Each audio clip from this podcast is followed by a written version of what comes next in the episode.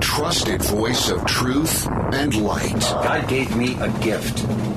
I shovel well. I shovel very well. And a rally point for those who've accepted the reality that they are not sheep. We've got a blind date with destiny. And it looks like she's ordered the lobster. This is the Brian Hyde Show. Well, hello there, and welcome to the show. Ah, we live in interesting times, don't we? Right? This is not the time to be a sissy in the moral sense. And I hope you have a strong stomach for, uh, you know, just current events.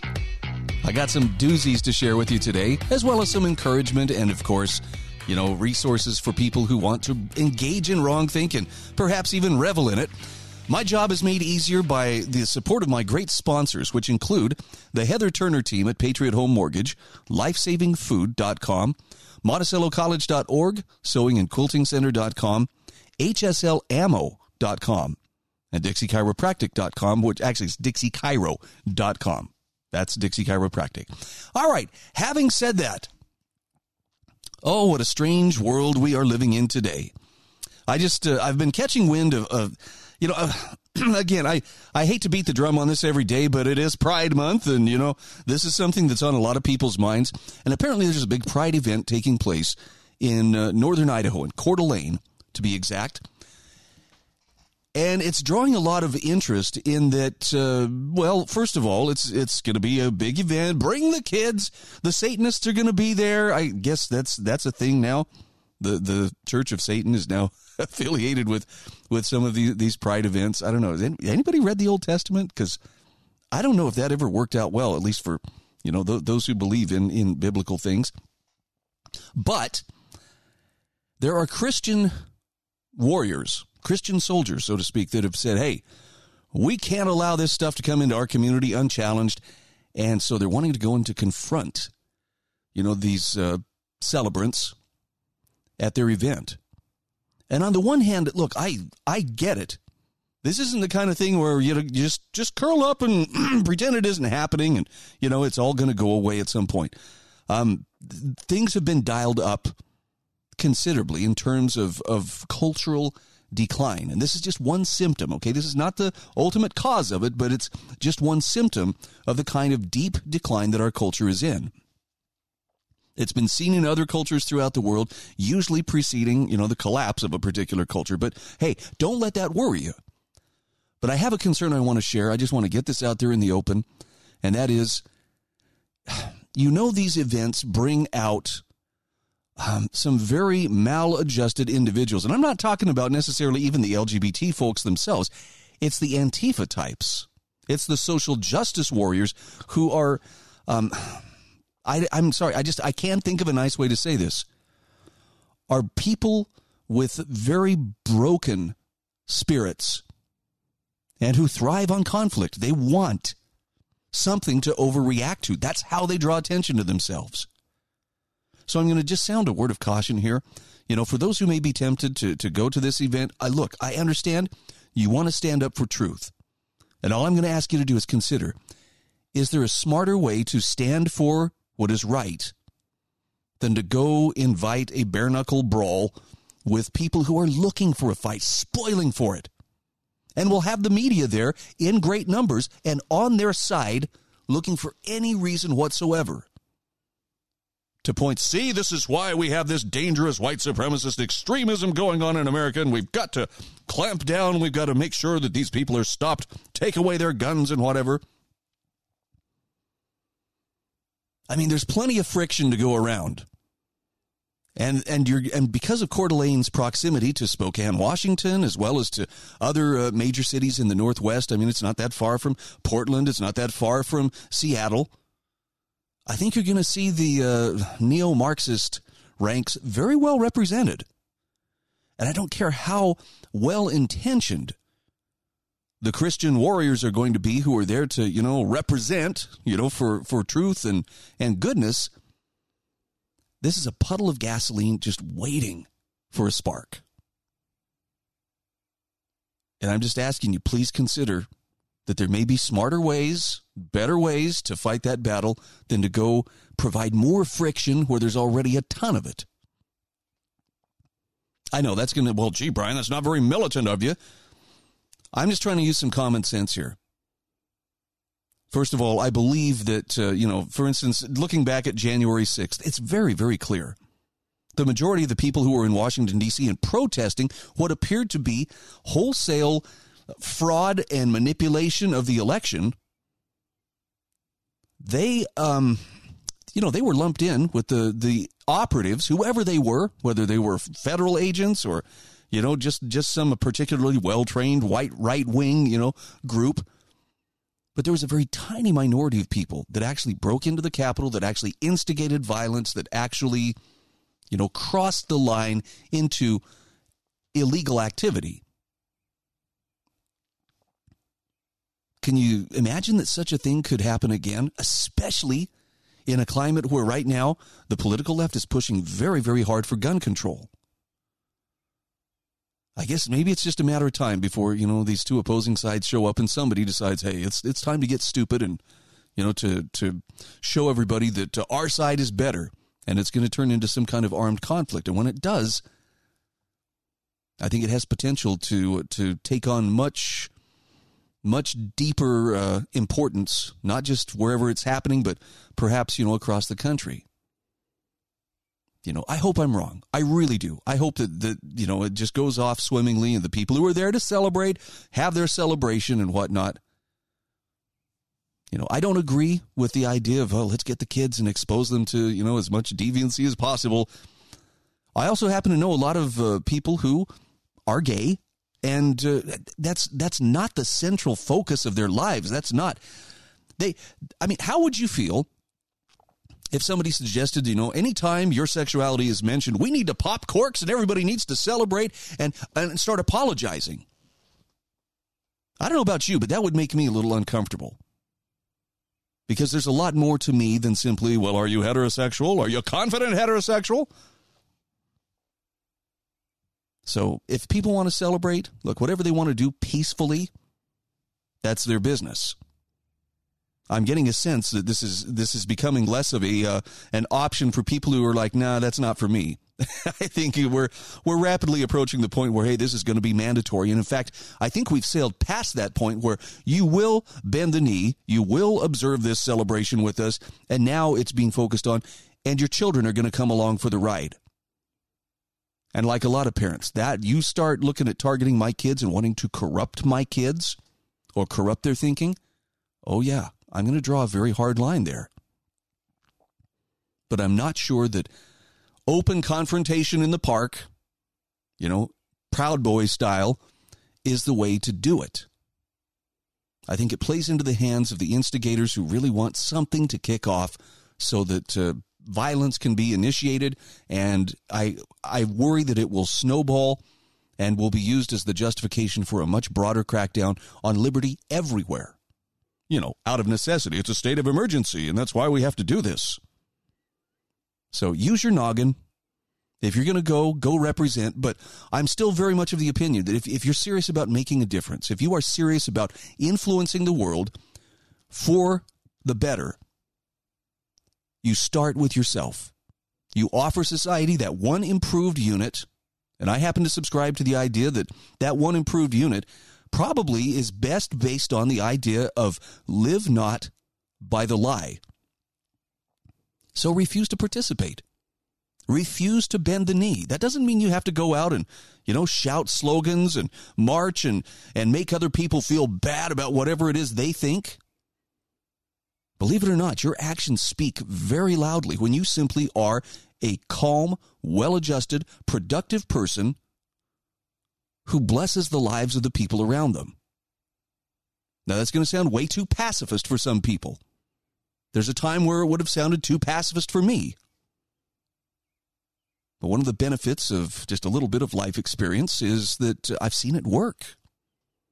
I've seen people's lives change for the better and I really do believe that uh, you and me focusing on, on getting ourselves in order, getting our own hearts rectified, has greater impact than going out there and, you know, waving signs, waving banners, shouting down people, or heaven forbid, fist fighting them in the streets, you know, to show how right our side is. So, food for thought. You don't have to accept this. I understand completely. If you know, this is this is a bunch of crap and I'm not going to listen, okay, that's fine. but as long as uh, the weirdness is getting dialed up, it's something that I suspect many of us are going to have to to confront at some level. And to be a truly good person, an undeniably good person, has far more impact than I think we give it credit for, you know, in our day to day lives. By the way, it takes courage to do that. In fact, honestly, it takes more courage to be a good person and to live as a good person because you will be misunderstood, you will be misrepresented, you will be targeted and shouted down. But if you're at peace with your conscience, why would any of the rest of that matter? Do you understand what I'm saying? This is The Brian Hyde Show.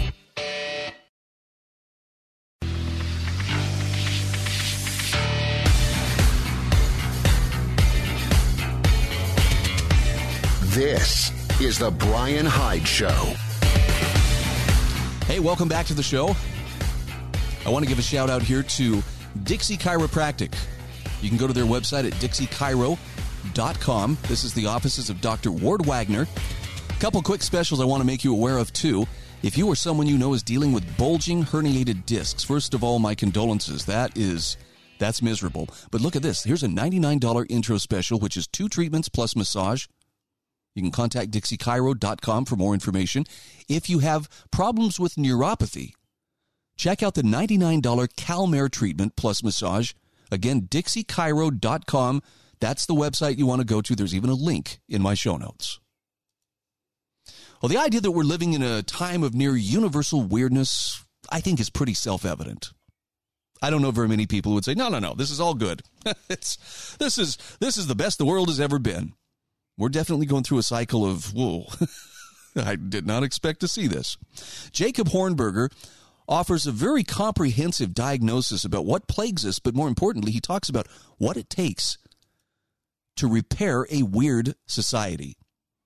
He says by now, even the most die-hard welfare warfare statist has to acknowledge that we are living in a weird, dysfunctional, drug addled, poverty producing, and violence prone society. What better proof of the failure of the welfare warfare st- state way of life than that? And he says, look around. $30 trillion in federal debt and climbing, prices of gasoline, food, and other things soaring, increasing the economic misery of those at the bottom of the economic ladder. Federal spending is out of control. The Federal Reserve, scared to death of causing the stock market to crash, scratches its collective noodle about, on what to do about the debasement of the currency that it's wrought decade after decade. America's warfare state killing machine continues apace, this time using its Cold War dinosaur NATO to bring about the Russia Ukraine war, which has brought massive death and destruction to both Ukrainians and Russians. The massive loss of life among Russian troops is celebrated by statists as another glorious achievement with the aim of degrading Russia. Meanwhile, every statist ignores the obvious point that if it had been the Pentagon rather than Russia that invaded Ukraine, statists would be tripping all over themselves, praising the troops and thanking them for their service, as they did in the deadly destructive long term invasions and occupations of Iraq and Afghanistan. And what about the much vaunted war on poverty? That socialist program obviously went nowhere. In fact, the welfare state has done more to ensure the continuation and worsening of poverty, especially with its out of control federal spending, its massive confiscatory taxation, and its plunder through inflationary debasement of the currency. And let's not forget the hopeless dependency on socialism that the welfare state has produced in the American people, particularly with the two crown jewels of the welfare state, Social Security and Medicare. Every statist lives in abject fear that without these two socialist narcotics, there would be people dying in the streets. Jacob Hornberger says, and clearly, the decades long program called the drug war has not caused Americans to give up their mind altering substances. In fact, the drug consumption problem is obviously still so large that the drug war has to remain in existence no matter how much violence and failure it has produced. And then there's the severe pathological dependency on the national security state. In other words, the Pentagon, the CIA, and the NSA. Every statist is convinced that this massive totalitarian government structure, which reigns supreme in the federal government, is keeping him safe from the terrorists, the Muslims, the illegal immigrants, the Reds, Russia, China, North Korea, Vietnam, Cuba, Venezuela, Iran, and don't forget those scary drug dealers, too. Meanwhile, statists continue to celebrate and glorify their beloved socialist immigration control system, which continues to bring death and suffering to people who want nothing more than to simply improve their lives through labor. Somehow, statists think they'll feel better about themselves if they're able to continue inflicting misery on other people. He says, in celebrating their all powerful welfare warfare state, statists are unable to see that what their system has produced is a nation of weak, dependent, and scared child adults. Consider also the regular spate of massive violence all across America in the form of mass killings. It's not exactly the sign of a healthy society, but the statists say, well, it's all because there are too many guns. Really? says Jacob Hornberger. Correct me if I'm wrong, but uh, there are lots of guns in Switzerland. I don't see a lot of mass killings over there. Statists just can't bring themselves to see that the violence in America is just another sign of what statists have done to our country with their massive, dysfunctional welfare warfare state way of life. Now, he says perhaps the most amusing part of all this is how statists have convinced themselves of how free they are. They all go around singing, Thank God I'm American, I'm an American because at least I know I'm free. And what's pathetic is that they really do believe it. Notwithstanding the state sponsored assassinations, torture, indefinite detention, and secret international prison camps that their beloved warfare state have brought into existence. Statists embody perfectly the words of Johann Goethe None are more hopelessly enslaved than those who falsely believe they are free. He says, meanwhile, statists are convinced that they're going to be able to fix their monstrous little system through reform. But it ain't going to happen. Their welfare state way of life is inherently defective, and so is their warfare state way of life. Inherently defective means that it is incapable of being fixed. Things are only going to get worse.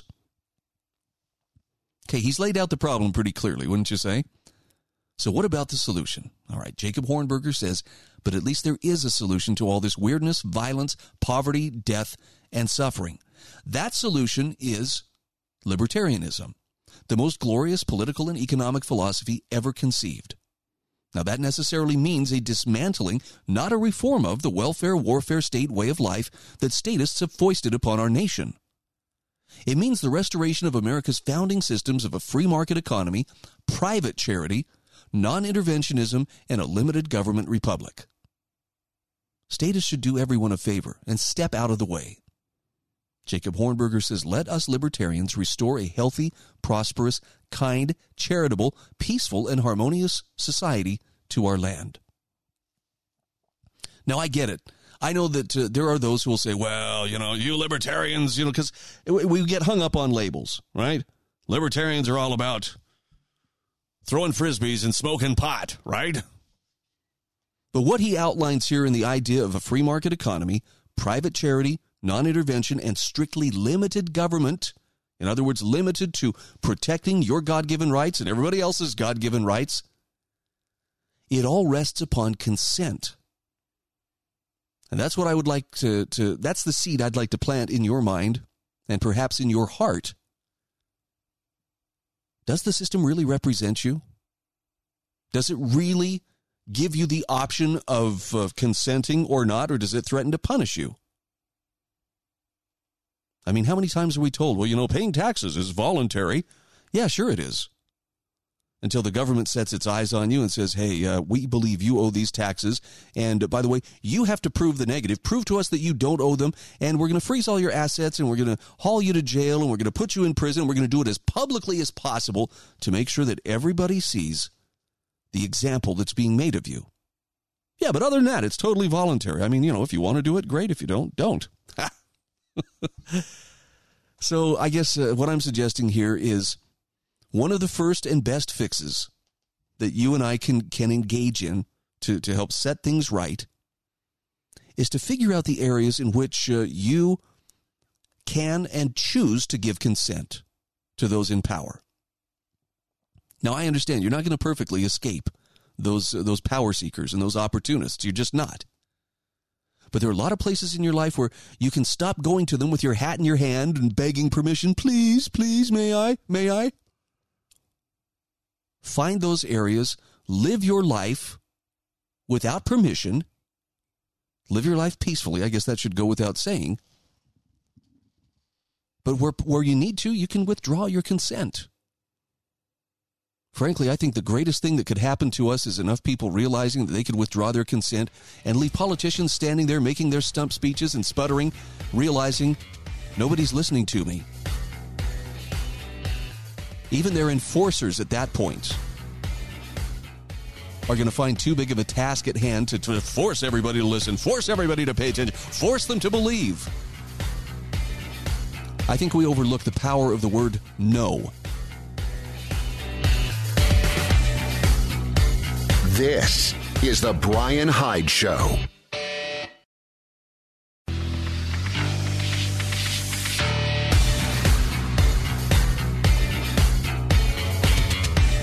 This is the Brian Hyde Show. Welcome back to the show. Want to give a shout out here to Sewing and Quilting Center. You can go to their website. There's a link in my show notes, sewingandquiltingcenter.com. You can visit their physical store, 779 South Bluff Street in St. George, Utah. If there's something sewing related, quilting related, or embroidery related, you know that the whole genre is covered and they have it all. They also service sewing machines. Whether you bought your machine from them or not, they can service it. They've got qualified technicians. They can train you to use your machine. I think that's one of the greatest selling points ever. I want to buy this sewing machine, but I don't know how to use it. Okay, well, then they'll teach you the free classes to, to show you how to use it. You can't lose in that scenario. Sewingandquiltingcenter.com. Tell them thanks for sponsoring this program. Well, you know, the president talks about uh, assault weapons, I'm putting that in air quotes, as if it's a moral issue. Got a great article here from James Bovard explaining how any assault weapons ban is just the first step on the road to greater tyranny. He says President Joe Biden is seeking to revive his presidency by demolishing the Second Amendment. In a televised address last Thursday, Biden called for a ban on assault weapons, which he portrayed as the epitome of evil. Vice President Kamala Harris caterwauled that assault weapons are a weapon of war with no place in civil society. Now, assault weapons are a flag of convenience for the Democrats' circus shell game with Americans' constitutional rights. And Bovard says Biden talks as if assault weapons are solely a moral issue, but once that premise is accepted, then he can move to ban vast numbers of firearms widely owned by Americans. In an August 2019 interview, CNN host Anderson Cooper asked Biden about gun owners who fear that a Biden administration means they're going to come for my guns. Biden replied, Bingo, you're right, if you have an assault weapon. In his Thursday speech, Biden declared that he respected the concerns of lawful gun owners but after Biden changes the law, millions of those same individuals could be federal felons who Biden feels entitled to disarm. Bovard says we're supposed to blindly trust the White House that an assault weapon is whatever they say it is this week. Vice President Kamala Harris declared last week, you know what an assault weapon is? It was designed for a specific person to kill a lot of human beings quickly. But millions of Americans use the gun for hunting, target shooting, and other endeavors. The federal ban on machine guns, first enacted in 1934, rests on a clear definition a firearm that fires multiple rounds with each trigger pull. But assault weapon refers to semi automatic, in other words, one shot per trigger pull, firearms with attributes that frighten pundits and politicians. The original 1994 assault weapons ban prohibited rifles with grenade launchers, even though such grenade launchers had never been used in a violent crime in the United States. It was picture book prohibition decimating the Second Amendment on aesthetic grounds. And because assault weapon, in quotation marks, is a political hobgoblin rather than a specific type of firearm, legal definitions are often arbitrary and confusing, which can have fatal consequences. Montgomery County, Maryland police killed 21-year-old Duncan Lemp in a no-knock pre-dawn raid on March 20 or March 12, 2020 after they saw an Instagram photo he posted of himself with a rifle, which they presumed was an illegal Israeli assault weapon forbidden by Maryland law. Police also targeted Lemp an outspoken guns right, gun rights advocate, for a shoot first, knock and announce later raid because he'd made anti police comments to an informant. Nine months after Lemp was shot to death in his bedroom, after police had smashed in the bedroom window, the county attorney issued a report which laconically mentioned it should be noted that upon further review and investigation into the IWI Tavor X95 rifle, it was determined that it was not an assault rifle. It appears that Lemp's rifle was a legal copycat made to look exactly like the illegal version of the IWI Tavor X95. Very minute changes, such as the overall length of a weapon, can mean the difference between an illegal assault rifle and a legal one. But the non banned weapon was close enough for government work to exonerate police for killing Lemp in his bedroom. The county government treated its fatal mistake like a paperwork error. Very minute changes is the key to the assault weapons charade, says Jim Bovard. Politicians and bureaucrats can make minute changes to official regulations to covertly turn millions of American gun owners into felons overnight. The Trump administration did that with bump stocks, and the Biden administration is hustling to do that with pistol braces. Biden recently condemned 9mm ammo and gun magazines which hold more than 10 bullets, which includes most of the pistols sold in the U.S. in the last decade. And while Biden's whipping up public rage on AR 15 type rifles, there's no fundamental difference between AR 15s and other rifles with a detachable magazine.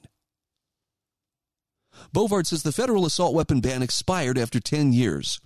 When Senator Dianne Feinstein pushed for the ban to be reinstated, she estimated that the previously banned weapons were used in 50 killings nationwide per year, fewer than the number of people strangled to death each year.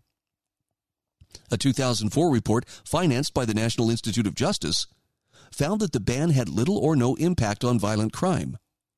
A 2013 National Institute of Justice report concluded since assault weapons are not a major contributor to U.S. gun homicide and the existing stock of guns is large, an assault weapon ban is unlikely to have an impact on gun violence.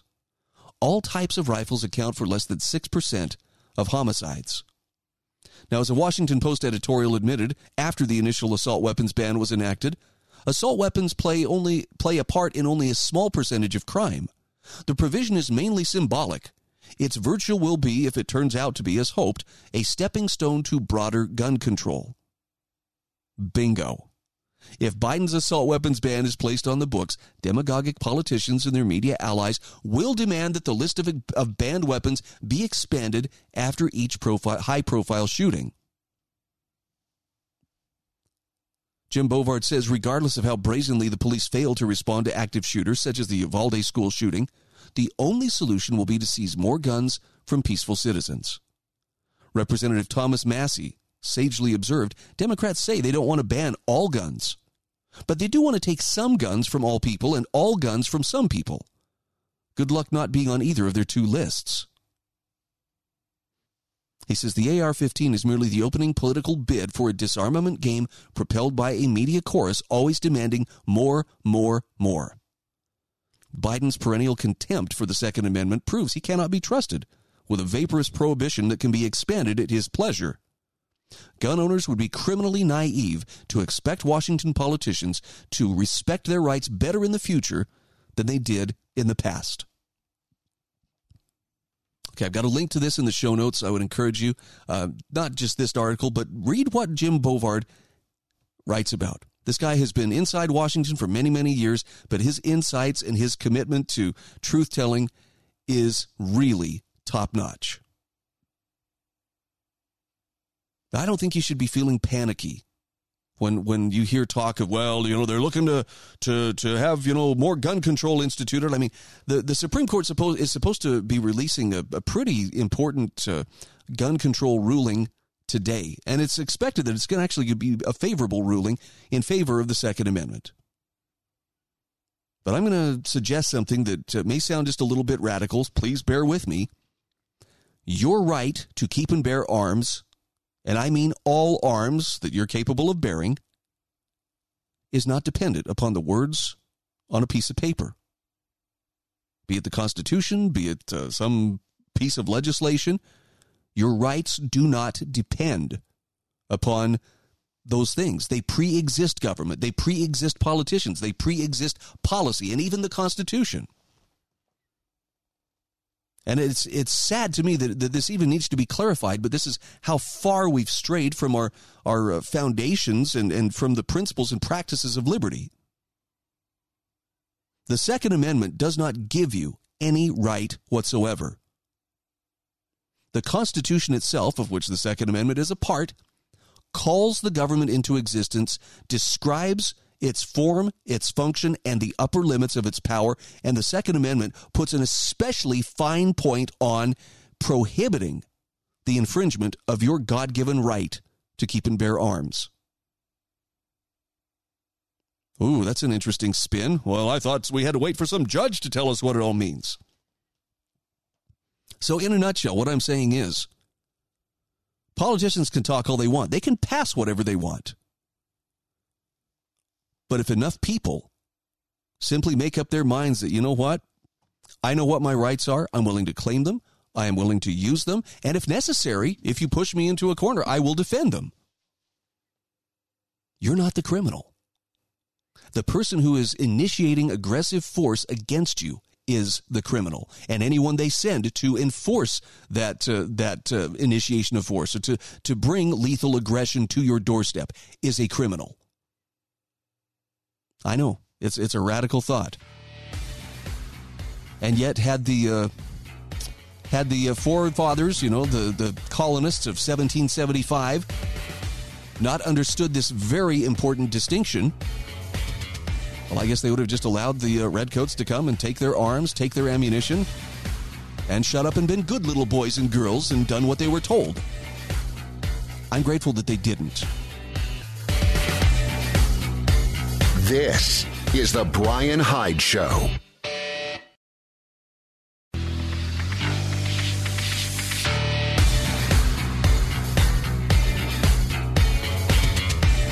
This is the Brian Hyde Show. And just like that, we are back. All right, I got some good news, and I've got some bad news. The good news is we're all about to lose a little bit of uh, weight, right? We're all going to take off some extra pounds in the near future. uh, the bad news is it's uh, likely because we're on the verge of a food crisis. Now, I've talked about this for some time. I'm I'm going to continue to sound the warning. I know that, most people are at least somewhat aware of it, but I think in the back of our minds, maybe it's just that uh, normalcy bias that makes us want to believe, no, you know, but I can still go to Costco and they still have lots of cool things. I can still outspend myself by going there. And I'm grateful for that as well. But I think we're taking for granted how much abundance is around us right now and how fragile that abundance really is.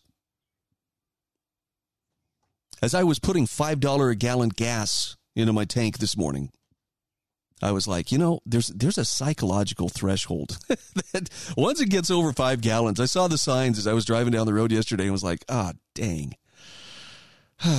you know, four dollars and ninety five cents, 0.9 cents per gallon. You know that that's tough, but at least it's not five dollars. But when it crosses that five dollar threshold, and it was like five oh four, I think this morning. Yeah, it's uh, it's it's a kick in the gut to to see that and realize man, the cost of a diesel, diesel's over six bucks a gallon in so many places.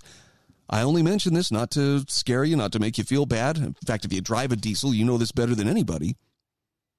But everything that arrives on store shelves gets there usually on a truck powered by diesel. So, want to share a couple of thoughts with you from Douglas Andrews. This is from the Patriot Post. Are we on the verge of a food crisis? Inflation, soaring fuel prices, shrinking food supplies, and other events and circumstances are threatening what we most take for granted. He says, Need to lose a few pounds? Lucky you. A food shortage may be coming, and a New York Times op ed is actually celebrating it. Inflation has the potential to drive welcome change for the planet if Americans think differently about the way they eat, writes Annaliese Griffin, Climate change has motivated some to eat less resource intensive meat and more vegetables, grains, and legumes, but this movement has not reached the scale necessary to bring needed change yet. Now, Douglas Andrews says, relax. Not even Griffin, in her eco theological exuberance, is talking about eating out of garbage trucks or stoning cows to death in their fields like they did in socialist Venezuela. At least, not yet. But another op ed has also gotten our attention. South Dakota Governor Kristi Noem says, "From my family's farm to the state committee for the USDA Farm Service Agency to the U- to the House Agriculture Committee." She says, "I have worked in agriculture in some capacity since I could walk.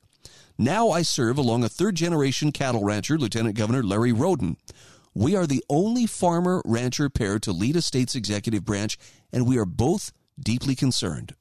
America's food supply system is at risk. Governor Noem notes that when an entity controls your food supply, it controls you. She writes, For years now, foreign countries have been investing in our food supply chain, buying up the chemical and fertilizer companies that make American agriculture possible purchasing processing facilities, they have introduced vulnerability into the food supply chains Americans rely on to eat. Today, China's buying up millions of acres of land across the United States, following the same blueprint they've used in other countries for years. We know all about Communist China's military ambitions, which involve creating islands where none existed so as to turn them into naval ports and airstrips and military bases, thereby strengthening its sphere of influence. We also know about China's manufacturing juggernaut and its rapaciousness when it comes to natural resources and minerals. So, why on earth are we allowing the Chicoms to buy millions of acres of our land? Is it possible that they can't feed their own people from Chinese soil? Or might they be laying claim to American lands because they intend one day to exert their influence over us? As Governor Noem writes, we have not yet realized our strategic vulnerability when it comes to our nation's food supply. And it's not just China. Consider the American beef industry. What could be more American than beef, right? Wrong. Noem notes that four mega packers now control 85% of the industry, and two of those conglomerates are located in Brazil. One of those companies, JBS Foods, was hacked last May, causing 20% of our nation's beef supply to go offline overnight. Again, why are we allowing ourselves to become so vulnerable? Then there are the numerous and odd disruptive events that we noted a few weeks ago. A number of factories, logistical centers, and food processing plants have caught fire or exploded, including two that had planes crash on them, writes Jeff Reynolds, who then goes on to chronicle an unnerving number of these events. Now, Governor Noem has also noticed these events, but she writes mainstream media outlets are busy attempting to lampoon anyone who expresses even the remotest concern about incidents at food processing facilities today. The repeated refrain is there's no evidence of any wrongdoing, so drop it. But the absence of evidence is not evidence of absence. Douglas Andrews says if you think we're scaremongering, ask yourself did you ever imagine that baby formula would one day become a scarce commodity in these United States? Now, Congress has since taken notice, but how did it ever get to the point here in the land of plenty, especially with such an elemental and essential food item? Writing back in March against the backdrop of Russia's war with Ukraine, columnist Glenn Harlan Reynolds noted the effects it was already having on wheat, of which Ukraine is a major supplier, and fertilizer, of which Russia is the world's leading supplier. Nor should we be comforted that China is the world's second leading supplier of fertilizer. Not that unfertilized farmland is, nor that uh, unfertilized farmland is 40% less productive than fertilized land. Reynolds wrote With the triple barreled threat of inflation, soaring fuel prices, and shrunken food supplies, the world faces something like the same fate. And once again, those responsible are unlikely to pay the price. But maybe some will. After all, food shortages led to the Arab Spring riots and the overturning of governments. What to make of this slow moving disaster in the making? Well, time will tell. And while we can't blame Joe Biden for the entirety of the triple barreled threat that Reynolds cites, we can certainly remind ourselves that elections have consequences. I mean, I hope that that at least stirs some kind of awareness and with it, you know, a desire to do what you can within your means to improve your situation. You could uh, click on the uh, lifesavingfood.com link in my show notes, which you'll find at the brianhydeshow.com. That's a sponsor that provides some great food storage. Right now, there are still plentiful supplies, but there's going to come a tipping point in which people are going to realize, ooh, food is getting harder to come by. And when that panic sets in, you're going to have that same uneasy feeling that you had about mid March of 2020 as the toilet paper, you know, was stripped off the shelves and people fist fought in the aisles over gallons of milk and so forth. Don't be too late to take some simple, necessary steps to protect yourself and the people you love. You should be doing it anyway, right? This is just, that's part of provident living. That's part of, you know, providing more of your own food, growing a garden, having small livestock, you know, working with the farmers markets in your community. All right, I'm going to leave that aside for a moment. One thought I wanted to share with you too. You want to know what moral courage looks like in our day? I think it looks a lot like the baseball players that were attacked for not wearing their Pride Night special uniforms. Eric Utter, writing for AmericanThinker.com, says Does pride goeth before a fall?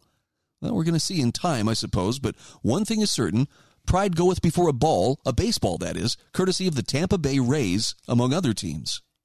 The franchise recently decided to engage in a little shameless virtue signaling by literally wearing their support for LGBTQA plus plus blah blah blah community on their sleeves. The players' jersey sleeves, to be precise.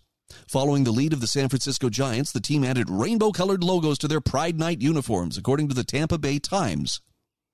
And of course, during the Pride Night game, Saturday night, the Rays included members of the LGBT community in pre-game events. They gave many pride flags to attendees. They made a $20,000 donation to Metro Inclusive Health, which provides diverse health and wellness services to the community.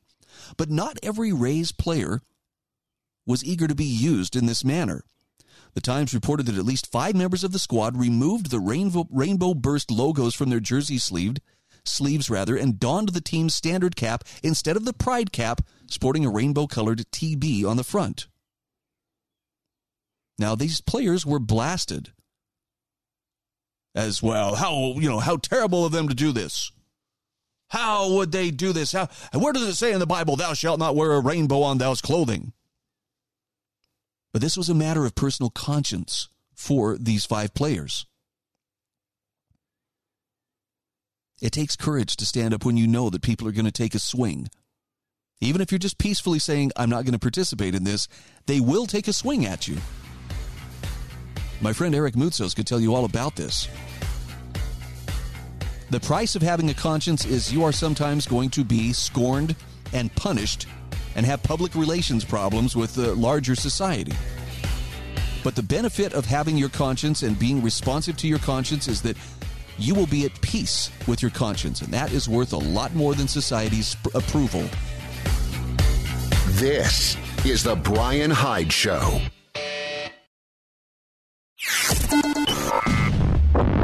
A trusted voice of truth and light. God gave me a gift.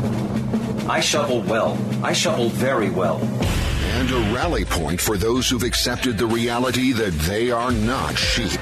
We've got a blind date with destiny. And it looks like she's ordered the lobster. This is the Brian Hyde Show. Well, hello there, and welcome to the show. My goal behind this microphone every day is not to tell you what to think, but to share with you content that will provoke clear and independent thinking. In other words, you don't have to agree. Sometimes it's best if you don't. But I want people to take a more serious look at the content that they consume and decide for themselves what is true, what is not, rather than waiting for me or anybody else to fact check it and spoon feed you, okay, now here's what you should think about this. For crying out loud, we're all adults. Besides, it feels good to revel in wrongthink. It feels good to push back against the narrative. And sometimes it's absolutely a necessity. I want to give a quick shout out to one of my sponsors, that being HSLammo.com. Ammunition is how one converts money into skill, uh, particularly skill at arms. And for my listeners in southern Utah, you are very fortunate to have a wonderful company that provides high quality, new and remanufactured ammunition at reasonable prices. That's hslammo.com. Click on the link in my show notes and avail yourself of their services as you need them. Well, you know, there's a lot we take for granted. And I think uh, nowhere is that more true than when it comes to the food that we eat. Got a great article here from from Deb Kaczmarek, Down on the Farm with Inflation. I thought this might uh, spark some interest in, in some of my listeners. Pretend farmers, she says. That's what we're called by our neighbors who farm for a living. Having retired to a 10 acre chunk of southern Minnesota farmland, she says, My husband and I don't depend on our miniature scale operation to support us. Instead, our efforts are aimed at keeping family and friends in eggs and lamb chops, chops rather. And this week, she says, we raised prices on both. Our decision to charge more for what we produce won't further roil the stock market or accelerate the decimation of your 401k nor are we likely to come to mind when you hear media ads from local nonprofits blaming inflation on corporate price gouging.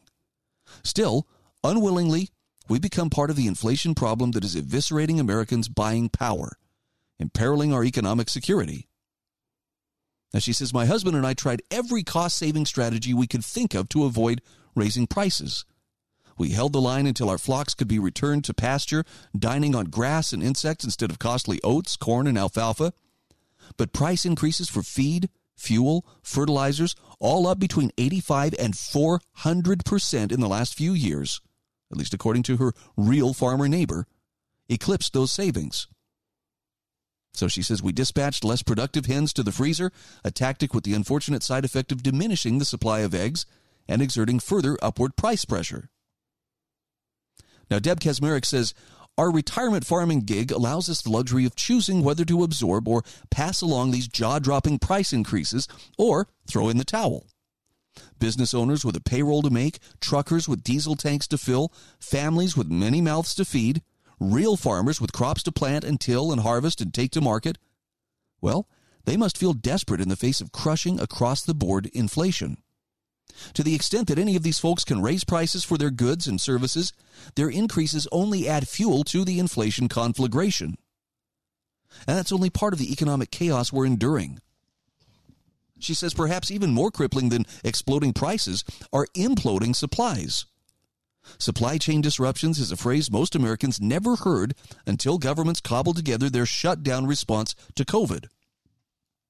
Supply chains, she says, like her mother's good lamp, are evidently more easily broken than repaired, for shortages continue, from automobiles to pharmaceuticals to computer chips to baby formula.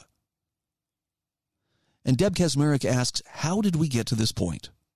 Life threatening shortages, record setting inflation, and the specters of stagflation and recession? Well, Supreme Court Justice to be Ketanji Brown Jackson is no biologist, and she says, Well, I'm no economist. But my college work study stint as secretary to the economics faculty taught me this much. Inflation occurs when too many dollars chase too few goods. Trillions in government deficit spending during a period of government restricted production and distribution of goods? Inflation guaranteed. Stating the obvious gets us nowhere, of course. She says, For now, we're stuck in the world that we've allowed politicians to create for us. But the future can be better and Leonard Read's storied 1958 essay, I Pencil, may show us a way forward. Read's essay, in a handful of pages dedicated to the unfathomably complicated life story of a number two pencil, drives home the folly of politicians who choke off domestic oil production in pursuit of a green agenda without recognizing the near cataclysmic impacts of their policies, and of bureaucrats who shutter small businesses or baby formula factories in the name of public health without understanding the avalanche of nasty consequences that will follow. Brushing up on iPencil will make one other important thing clear. That is, America's voters come in for our share of the blame too. Failing to appreciate the complexity of our extraordinary economic system will make us gullible, eager to fall for the quick fixes offered by ambitious politicians, and in denial about the pain that accompanies their nostrums. That's a really great essay. And I, I think everybody's going to appreciate what she's talking about here. At some point, we're going to suddenly realize, wow, you know, that food distribution chain and, and how t- food got from the farm to our fork, that's really, really remarkable. But I, I fear that it's going to happen only when people realize, hey, that system is no longer working or has broken down completely. I mean, what's the saying? You don't really appreciate what you had until it's gone. Well, it's not gone, but it's definitely in a state of deep decline, and, and that is a real concern. Now, I don't share this with you because you need one more thing to be concerned and fearful about. Cast out the fear, okay? Don't give it a place in your mind. At the same time, recognize that this is a challenge. It's a growing challenge, and it's likely to become a much bigger challenge than it is right now. And that's not, you know, an excuse to curl up in a ball and start sucking your thumb and just, well, I guess I better give up or I, I guess I'll just die. We have options. But in order to exercise those options, we've got to be willing to first examine them. We've got to be willing to weigh out what would work best in my situation. You know, people living in an apartment aren't really going to have quite the option of grow your own food and have a milk cow or whatever. That's just not going to work for them. But you know what might? Voluntary cooperation with other people in your community who have those resources and again, I'm going to mention I'm going to mention these uh, farmers markets, community supported agriculture, CSAs are another thing that I think is is terribly overlooked. Some people have caught on. But if you haven't looked into community supported agriculture, this might be a really good time to do it. And I mean, you kind of get the thrill. If you're like me and, you know, part of your thrill is, hey, I like to live my life without official permission. Well, maybe somebody can line you up with some, you know, good, unpasteurized whole milk. Oh, I know. Well, Brian, people will die if they do that. Yes, just as we all died before, you know, pasteurization became the norm. But I'm just saying, if that's something that you're looking for, there are people out there who can supply it. Building those relationships, building your own skills so that you can participate in a barter economy I'm just throwing a couple of different ideas out there, things that could be worthwhile and could open up avenues should the official system, you know, the one that respectable people all use, not function as we've uh, been accustomed to it functioning. If you're worried that, well, this is going to take me outside the mainstream, or, you know, people might look at me funny because I'm hanging out with, you know, you freedom types. Ask yourself where does your personal responsibility begin and end? Is someone else responsible for putting food on your table? And by what right do you lay claim to, well, that farmer has to grow something and has to bring it to me? And, you know, what, why stop there? Let's make the farmer cook it up for you and do the dishes afterwards. All right, you get the point. We all bear personal responsibility for taking care of ourselves, for taking care of our loved ones that can start in big ways or it most often starts in smaller ways. Anything you can do to better prepare yourself to be more self sufficient. Maybe it's collecting rainwater. By the way, I know that's why you can't do that without permission from the state. Would you would you make that your biggest consideration if your family was perishing for thirst and you had the ability to collect rainwater coming off your roof and, and to you know purify it or to otherwise uh, make it safe to drink would you wait until the state told you that was okay i know what my answer would be but i'll let you suss out what your answer would be all right we'll take a quick break Hey, if you'd like to subscribe to my show notes, go to my website, thebrianhydeshow.com. Hit the subscribe button at the bottom of the show notes. Send me your email. I'll send you those show notes each day that I do the program. This is The Brian Hyde Show.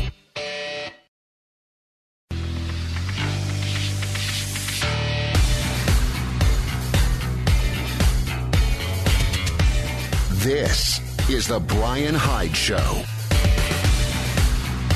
Once again, thanks for joining us today. I'm happy to find you in the company of your fellow wrong thinkers. Also, want to thank the Heather Turner team from Patriot Home Mortgage for being one of my sponsors. Heather has done a lot to keep me on the air, and she has also done a lot to help anybody who is looking for a mortgage.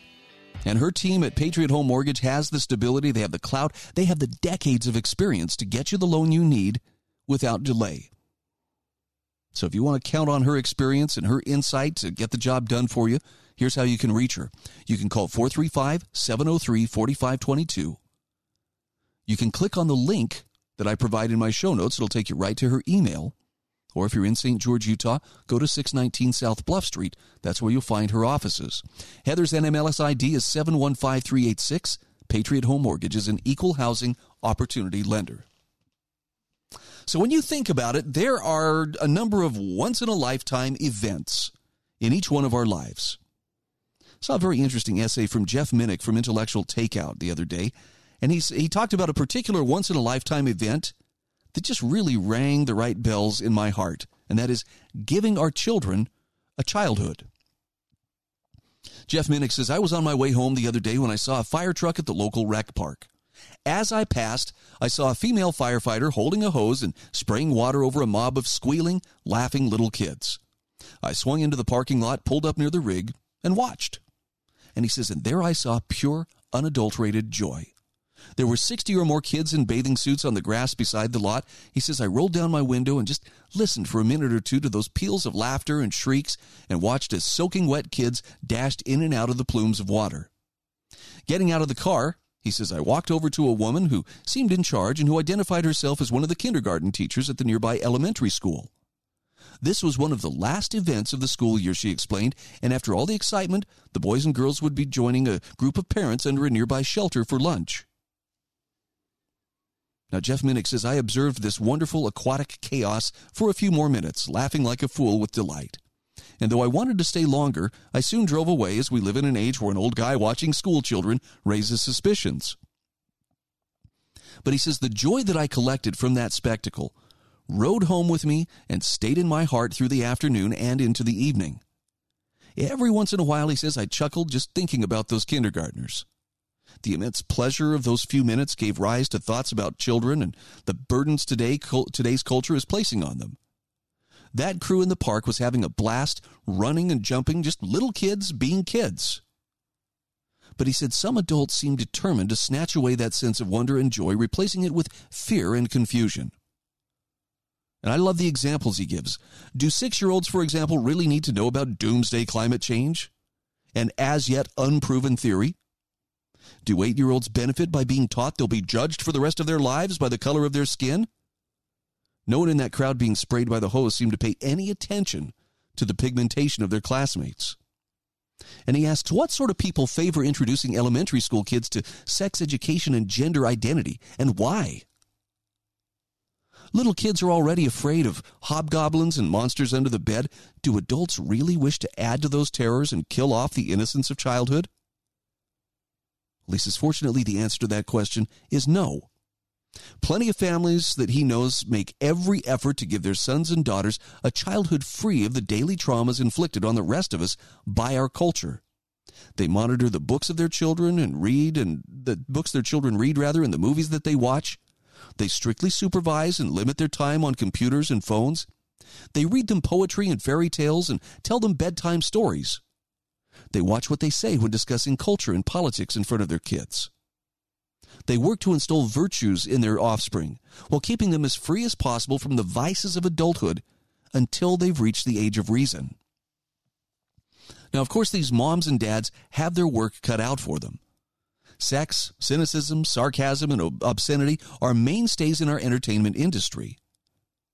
And Jeff Minick says parents must keep constant watch over outside influences on their children friends, the classroom, our public libraries, summer camps and sports teams, and more. Even other parents deserve scrutiny. In her article on groomers and gay pride parades, for example, Paula Bolliard points out that some people are fine with their children attending these events and finding amusements in such sights as beanie babies with giant penises on them. As children mature, the moms and dads who safeguarded their children's innocence will teach them about love and sexuality. They will help their young people understand that the world can be tough that plans fall apart and that good does not always triumph over evil. Meanwhile, these parents know in their hearts of hearts that childhood is the time when the imagination sprouts wings and flies.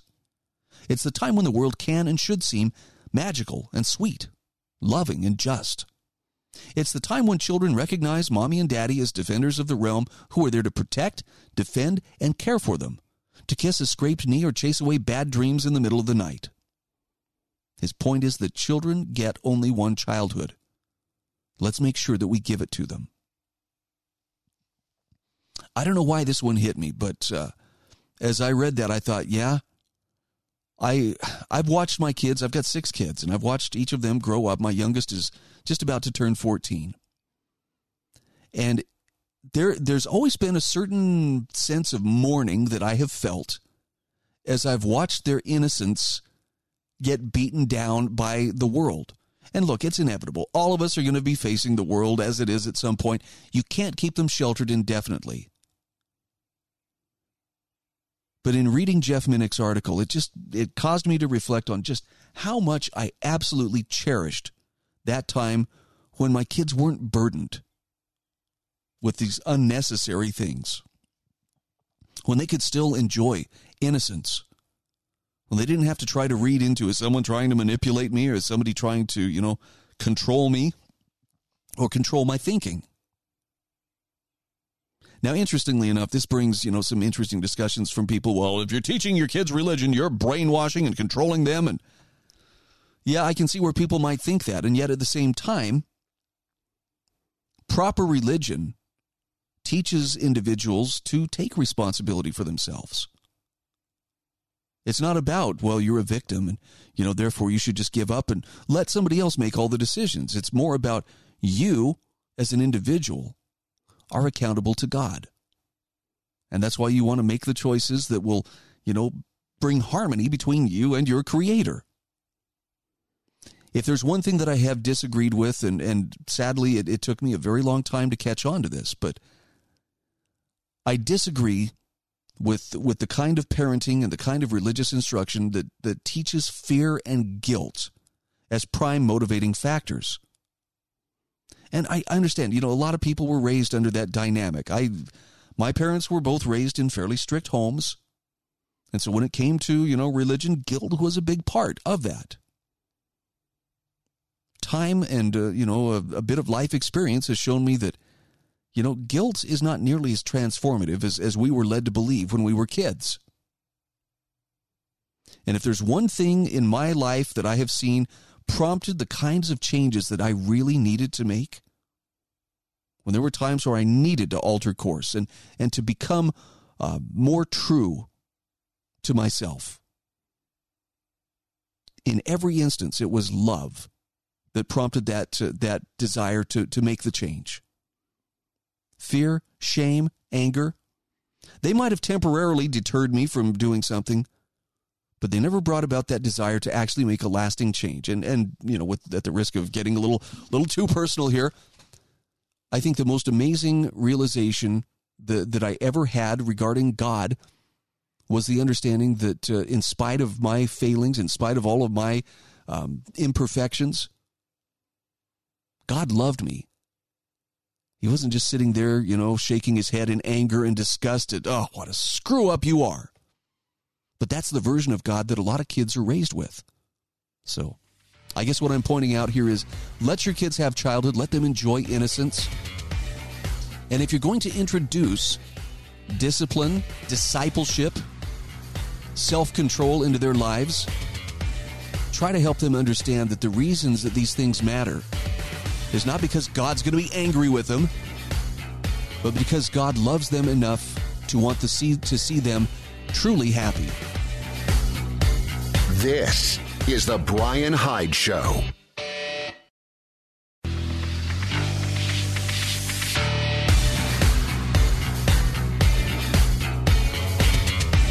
This is The Brian Hyde Show. All right, we are back. So grateful that uh, you could join me today for the show. I never know exactly, you know, how, how big my audience is, and frankly, I don't care. You know, if this was all about numbers, I would simply be saying things that everybody would agree with and nobody could possibly find offensive and that would affirm that, yes, yes, you're right. You're right. And, you know, nobody should possibly disagree with you. You are the most awesome of awesome. Because that's really what the masses want. I'm not speaking to the masses. I've learned through sad experience that uh, sometimes the M in the masses is silent. So, but I'm speaking to the people who are looking for credible, truthful, solid information on which they can gauge what the world around them is like, as well as, you know, giving them encouragement to, to stand up and be the kind of person that they were born to be, to make the difference they were born to make.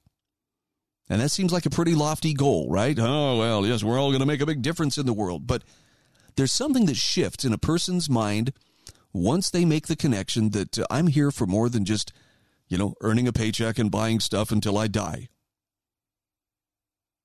That's a narrative that deserves to be challenged. It's one that uh, deserves to be broken free of. So I love anybody who can can help plant those seeds that get people thinking in more productive, more creative, and uh, more purposeful ways. Now, Isaac Morehouse is one of those individuals. I want to share with you an article he had uh, back in uh, January of this year. The last leg universities stand on is collapsing. The world of education is not what it used to be. And this, I think, is particularly timely, given how universities and you know many of these institutions of higher learning, they they are dedicated to um, anything but diversity in thought. I just was having a conversation with a young man yesterday who was writing an article about Harvard and there was a professor who had written about uh, I don't remember what exactly he'd read. This professor was black, grew up in a, in poverty, grew up in a very disadvantaged household, and rose to the top of his uh, his profession. Does amazing economic research at Harvard, but something that he reported did not square with whatever the official narrative is of victimhood and and social justice and it had his uh, his fellow faculty there at Harvard gunning for him to the point that they were actually they were they were trying to convince university officials to strip him of his tenure. That's something they haven't done to somebody since the Civil War. And he kept his job, but now he's under the thumb and under direct supervision of one of those people who was trying to strip him of his of his tenure. So much for diversity of thought. All right, let's let's see what Isaac uh, Morehouse has to say. He says universities are dying. They long ceased being the best way of gaining knowledge. And more recently, he says the degrees they confer have ceased being the best way to signal employability, the only exception being jobs that legally require them. But such jobs are increasingly stodgy, unattractive, bureaucratic, backwards, and subservient to tyrannical governments. The final leg universities stand on is the mythology of social status. That's it. That's what gives them the waning, whatever waning power they have. Isaac Morehouse says, I can't count the number of parents I've talked with who recognize that college is one of the worst places to learn and degrees are one of the weakest ways to try to get hired, but who still needlessly bite the bullet and send their kid anyway. Often they shackle themselves or their children to tens of thousands in debt along the way. They despise the infantilizing policies on campus and bitter ideas in the classroom. They see the waste, corruption, stupidity, warped worldview, and bad habits cultivated and rewarded by the system. But they still send their kids. Why? Because they value the, deca- the decaying social status indicator of a degree. Isaac Morehouse says they want a shortcut to communicate to the world that they are good parents and their kids are better than most. Even when they know the college experience is not good for their kids. Many go through with it because they panic. They don't know how to face other parents who ask what their kids are doing. They don't know how to deal with the social expectation among the masses that college is somehow respectable. Oh, he says, I can think of few things less respectable than unthinkingly going into debt to spend half a decade drinking and begrudgingly completing meaningless assignments for professors detached from the world all so you can emerge with a piece of paper that does nothing to help you start a career and mindsets that make success harder.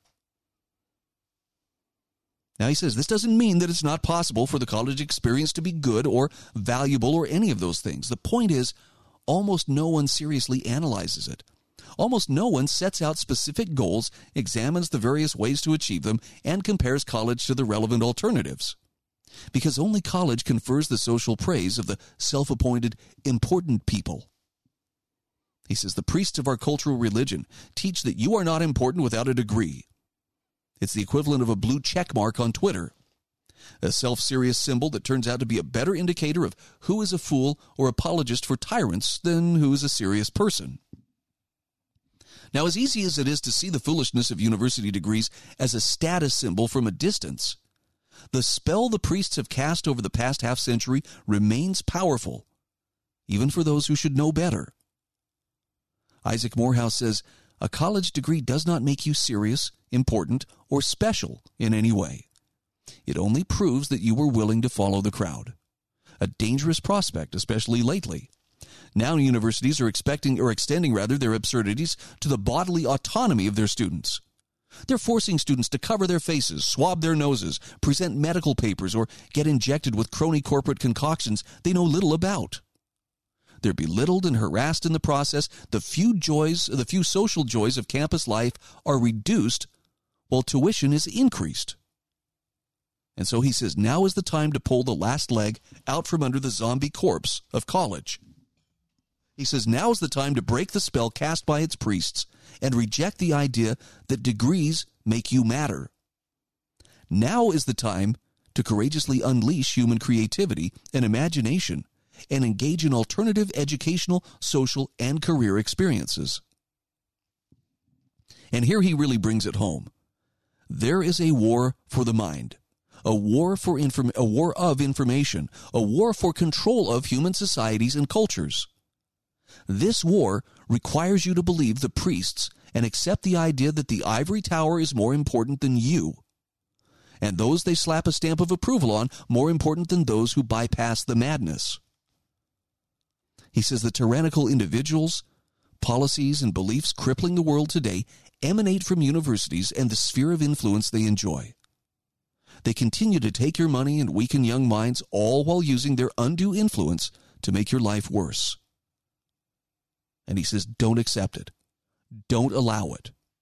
You can overcome the pernicious influence of experts by simply ignoring them and refusing to give them your money, attention, and children. Isaac Morehouse says institutional paper doesn't matter. The life, ideas, and actions of individual humans do. He says you're free to pursue life, learning, and career any way you choose, investing your time, money, and energy anywhere you wish. Do you want to empower the system that wishes to enslave you, or do you want to blaze a trail of freedom and show the world a better way? Can you see the shift in mindset there? Do you just want to check off the badges of compliance here? Okay, I did this, I did this, I did this. Now let me be a part of respectable society. I'm sorry. I know there are people who worked hard for their degrees and, and, and who often do a lot of good in their field, but the general idea that Isaac Morehouse is pointing out here, I think, is absolutely on target. The system itself is all about showing compliance. You do this, and we'll reward you with this piece of paper that shows, you know, you have you have passed through all of our portals of compliance. Well, Isaac Morehouse is one of the founders of Praxis. In fact, I think he is the founder. And Praxis offers an alternative for people who are seeking a career path, young people who want to really do something. They're far less concerned. With, well, can you show me your transcripts and what are your ACT scores and what's your uh, entry essay like? You know, no. Praxis places young people in internships with companies that are looking for promising up and comers. And you know what they ask for instead of, you know, the, the transcript or instead of a degree? Show me your portfolio. What have you done? What have you created? And you know, there are some brilliant minds out there. Young people who've created business plans or computer programs or apps or other innovations without even bothering to get a degree in the first place.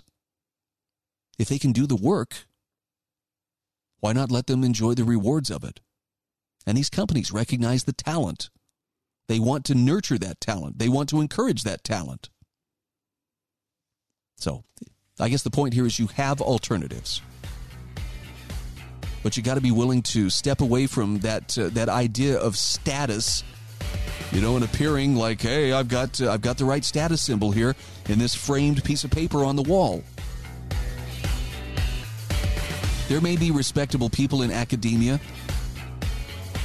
but your prospects of a good life aren't dependent upon their approval. This is The Brian Hyde Show.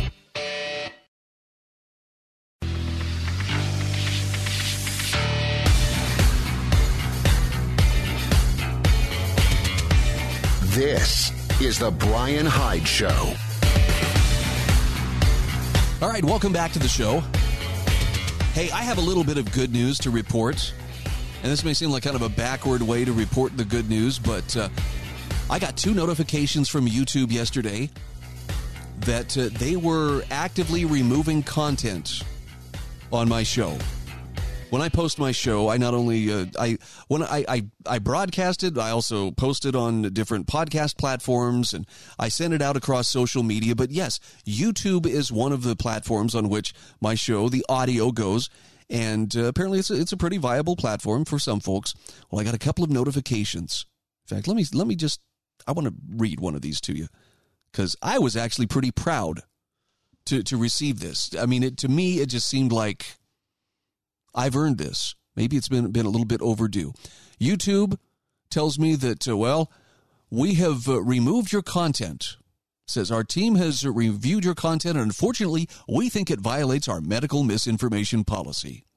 So we've removed the following content from YouTube, and uh, there were two dates. One was this year, one was September 7th of last year. Huh, my wife's birthday. What do you know? We know this might be disappointing, but it's important to us that YouTube is a safe place for all. If content breaks our rules, we remove it. If you think we've made a mistake, you can appeal and we'll take another look. Keep reading for details. And uh, anyway, how the content violated their policy? Well, apparently, YouTube does not allow content that spreads medical misinformation that contradicts local health authorities or World Health Organization medical information about COVID 19, including on methods to prevent, treat, or diagnose COVID 19 and means of transmission. So, bottom line is, I recently had received a strike for content on my channel. So, uh, since I'm already in a penalty period, they say we're not giving you another strike, but we've removed content from YouTube.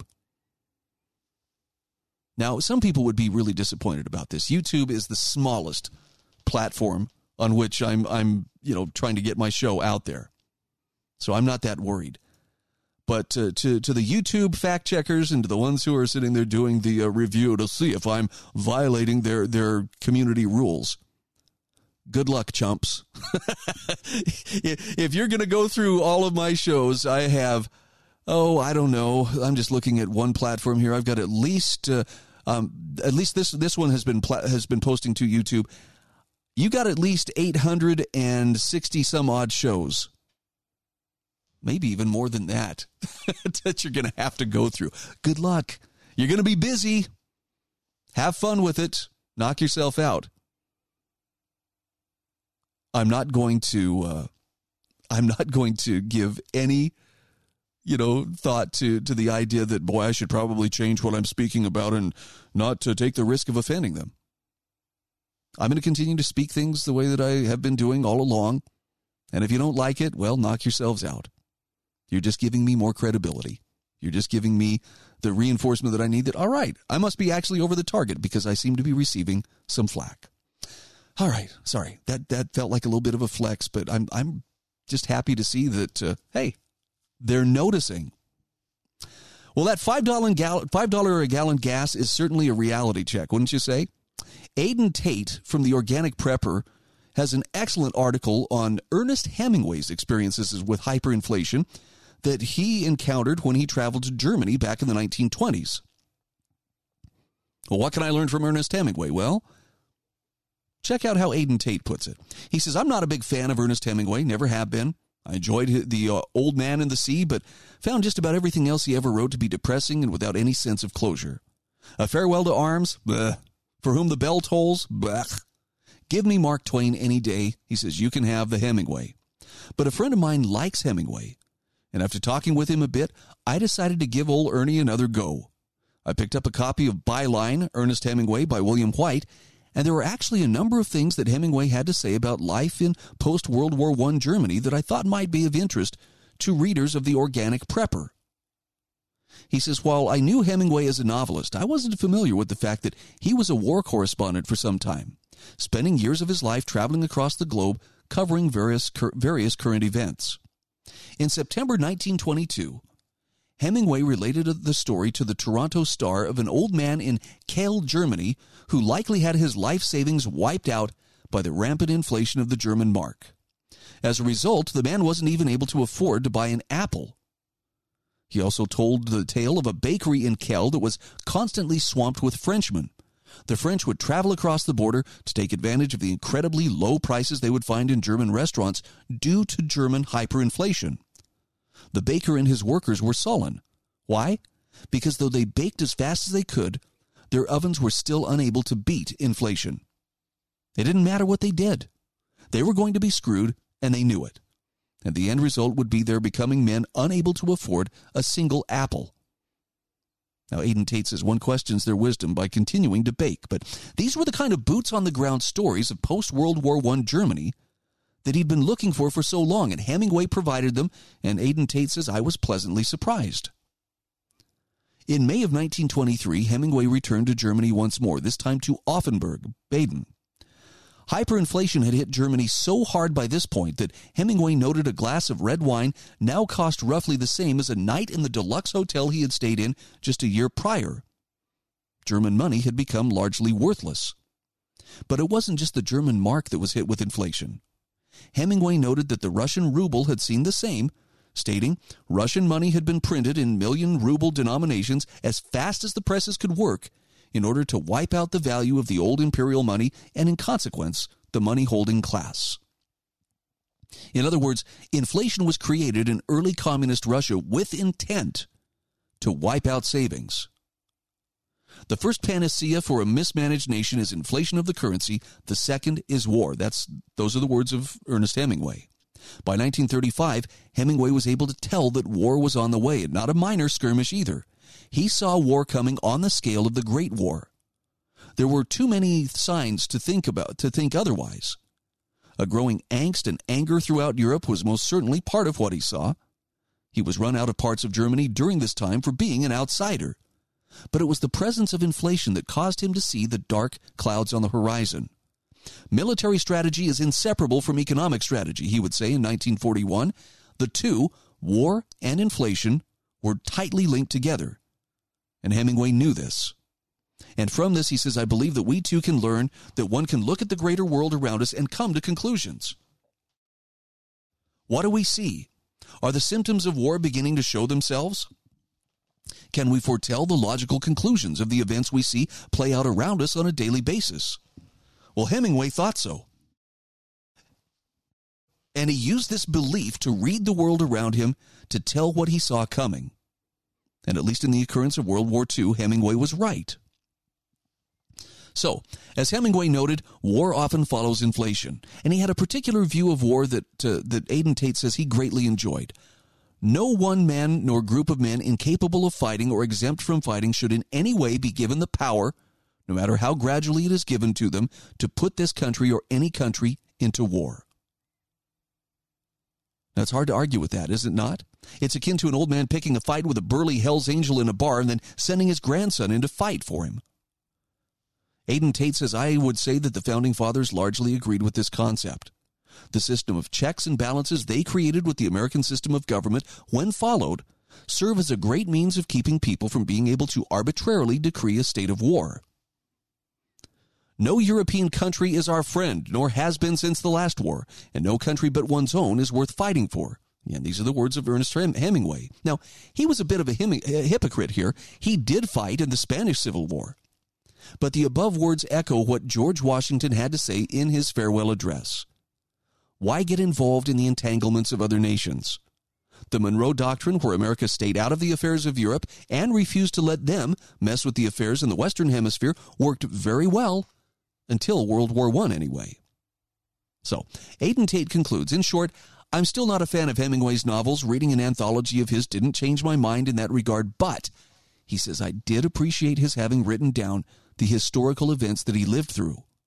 There are lessons to be learned here if we're willing to look close, and we best learn them while we can.